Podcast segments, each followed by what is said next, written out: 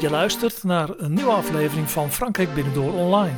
Met elke dinsdag nieuwe tips voor de vakantie in Frankrijk of een stedentrip in Parijs. Eigenlijk had dit natuurlijk mijn eerste podcast moeten zijn. Waarom? Omdat ik je in deze luistertip vertel hoe Frankrijk Binnendoor eigenlijk bij toeval ontstond. De komende minuten neem ik je mee op ontdekkingsreis door Frankrijk en Parijs. Luister je mee? Onlangs zat ik onder het genot van een goed glas wijn te denken aan het moment dat ik samen met Marjan voor het eerst in Frankrijk was. Eigenlijk zijn er twee momenten. De eerste keer lekker met z'n tweetjes en de eerste keer met onze kinderen. Mijn kennismaking met Frankrijk gaat terug naar het jaar 1974. Dat is al lang geleden, maar mijn eerste ervaringen in Parijs vormden zo goed als zeker de basis voor mijn passie voor Frankrijk. Ik was net verhuisd van Noord-Holland naar Zuid-Limburg en viel meteen met mijn neus in de boter toen ik mee kon met een personeelsreis van mijn nieuwe werkgever. Na werktijd op vrijdagmiddag vertrok een bus voor een weekendje Parijs. Op een heel late vrijdagavond werd ingecheckt bij een hotel in het Parijse Quartier Latin. De gezellige wijk waar s'avonds veel te beleven valt. De nabijheid van de Sorbonne, de Universiteit van Parijs, zorgde voor een bruisend uitgaansleven. Veel kan ik mij van deze trip echter niet meer herinneren, wel dat het weekend behoorlijk in het water viel. Juist toen wij er waren, protesteerden de Parijse studenten op zaterdag massaal tegen de toenmalige Spaanse dictator Franco. Ja, ja, de tijd gaat hard. Aan het eind van die zaterdagmiddag ging het goed fout. Terwijl ik net met mijn hoogzwangere Marianne richting de Seine liep, zaten op een kruising studenten en hielden het verkeer tegen. Wij stonden er naar te kijken en schrokken plotseling van een paar doffe knallen. Van alle kanten kwam de oproerpolitie aangestormd om de kruising weer vrij te maken. En zonder waarschuwing werd er met traangas geschoten. Met een hoogzwangere Marianne aan mijn hand moest ik rennen om eraan te ontkomen. We raakten uiteindelijk verzeild in een klein café in het Quartier Latin.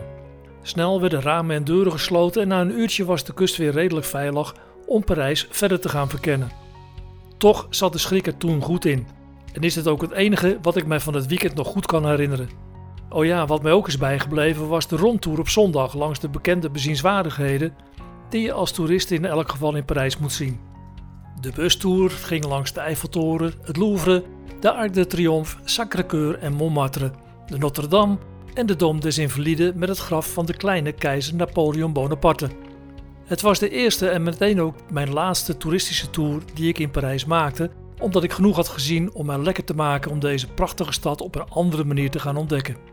Nadien ben ik er inmiddels ontelbare keren geweest en mijn ervaringen kun je lezen in mijn e-book Parijs. Oké, dat was dus de eerste keer in Parijs. Maar wat was dan ook alweer de eerste keer dat ik over de Franse binnenwegen reed? Ook daarvoor moest ik in mijn geheugen graven, maar ik heb het weten te achterhalen. De eerste keer Frankrijk binnendoor was tijdens een vakantie met onze twee kinderen, toen respectievelijk 8 en 11 jaar jong. Nog nooit had ik een reis in het buitenland met de auto uitgestippeld. En die eerste keer reed ik via Maastricht over de autoroute richting Compiègne en vandaar helemaal binnendoor naar Bretagne. Van een broer had ik gehoord dat er in elk dorpje in Frankrijk wel een Hotel de La Poste ligt en meestal ook nog vlak bij de kerk. Er werd een overnachting ergens onderweg ingepland, maar niet gereserveerd. Dus op de Bonnefoy. Dat kon in die tijd ook bijna niet anders, want internet was er nog niet. En met die wetenschap tufte ik in onze volgeladen auto, dus op de Bonnefoy met Marjan en de kinderen, richting het schattige dorpje Domfront in het Parc Naturel Régional Normandie-Maine. De omgeving bleek een rijk verleden te hebben dat tot diep in de middeleeuwen teruggaat. Je kunt het in Domfront nog steeds zien. Alleen toen zei het mij nog niet zoveel en internet was er nog niet. Maar in Domfront is wel mijn liefde voor Frankrijk ontstaan. Bij aankomst bleek het tot mijn stomme verbazing inderdaad een Hotel de La Poste te zijn. En binnen enkele minuten had ik een mooie, ruime gezinskamer voor vier personen weten te regelen. Een wandeling door het dorp leerde mij dat er een immens kasteel heeft gelegen, waar alleen nog een imponerende ruïne van over was. Domfront is een middeleeuws juweeltje met een historische ambiance. De plaats heeft een aantal van de best bewaarde stadswallen en vestingwerken van Frankrijk. Het platteland rond Domfront is een plaatje en laat je het Normandie ervaren zoals je dat ook van foto's kent. Nu is het bijna ondenkbaar om zonder internet zo'n mooie plek in Frankrijk te vinden. Er bleek trouwens nog een hotel te zijn, namelijk het Hotel de Ville. Maar daarvan wist ik dat ik er niet moest zijn, omdat het mij gelijk deed denken aan het verhaal van vrienden die ooit bij het gemeentehuis vroegen voor een kamer met lichtbad. Overigens is het Hotel de la Poste van naam veranderd en volgens mij is het nu een gîte d'étape met de naam Le Relais Saint-Michel. Er zijn nog een paar hotels in Domfront, dus als je er ook eens een tussenstop wilt maken voor een overnachting, dan kan dat natuurlijk. De volgende ochtend vertrok ik na het ontbijt over de Franse binnenwegen van het departement Orne richting de Mont Saint-Michel. Ook die liet waarschijnlijk mijn liefde voor Frankrijk ontluiken. Want hoe is men er ooit in geslaagd om dit monnikenwerk voor de kust van Normandië te bouwen? Ik kan me nog herinneren dat de kinderen het fantastisch vonden in de nauwe straatjes en de spanning of wij wel op tijd voor het hoge water terug zouden zijn. Rond de Mont Saint-Michel komt het zeewater de baai binnenstromen met een snelheid van maar liefst 65 meter per minuut. En in een mum van tijd staat het 15 meter hoger. Een indrukwekkend gezicht. Het dorpje op de Mont Saint-Michel is trouwens behoorlijk toeristisch, maar toch moet je dit eens gezien hebben. De Mont Saint-Michel staat op de werelderfgoedlijst van UNESCO en dat is niet voor niets. Eenmaal boven is het uitzicht fantastisch. En als je de gelegenheid hebt, moet je bij de Mont Saint-Michel eens een zonsondergang proberen mee te maken. Je zult het niet gauw vergeten en het is nog romantisch ook. Heel bijzonder is trouwens een overnachting tegenover de Mont Saint-Michel in het hotel Le Relais Saint-Michel. Dit ligt aan de baai en de kamers hebben een terras en uitzicht op de Mont Saint-Michel. Hier kun je bij wijze van spreken s'avonds vanuit je bed de zonsondergang boven de baai bekijken. Laat je er dan ook gelijk eens verwennen door de kok van het restaurant. Romantischer kan het haast niet. Na het bezoek aan de Mont Saint-Michel reed ik door naar de zuidkust van Bretagne, waar in de omgeving van Benaudet het dorpje Ragwené-Plage ligt. Ik had er een bungalowtent gehuurd op de plaatselijke camping.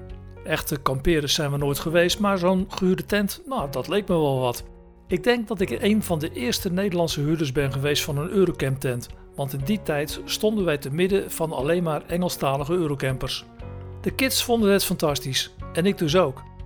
Camping is er nog steeds en ligt heerlijk aan de kust met een pad naar een mooi zandstrand.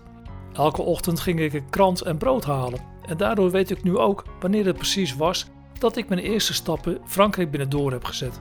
Ik kon het mij niet meer precies herinneren, maar dankzij het internet kon ik het recent achterhalen. Op een ochtend kocht ik namelijk een krant en levensgroot stond op de voorpagina de foto van quizmaster Willem Ruis. De in die tijd mateloos populaire televisiepresentator was de dag ervoor in zijn appartement in Spanje overleden. Dat wetende tikte ik in Wikipedia de naam van Willem Ruis in en las de datum van zijn overlijden: 4 augustus 1986. Dat betekent dus dat ik dit jaar al meer dan 30 jaar over de Franse binnenwegen zwerf. Want na die vakantie met de kinderen ben ik Frankrijk binnendoor gaan ontdekken. Maar daar moest wel nog iets voor gebeuren. Na deze eerste vakantie in Frankrijk wilde ik terugrijden via de snelweg en kwam dus bij Parijs.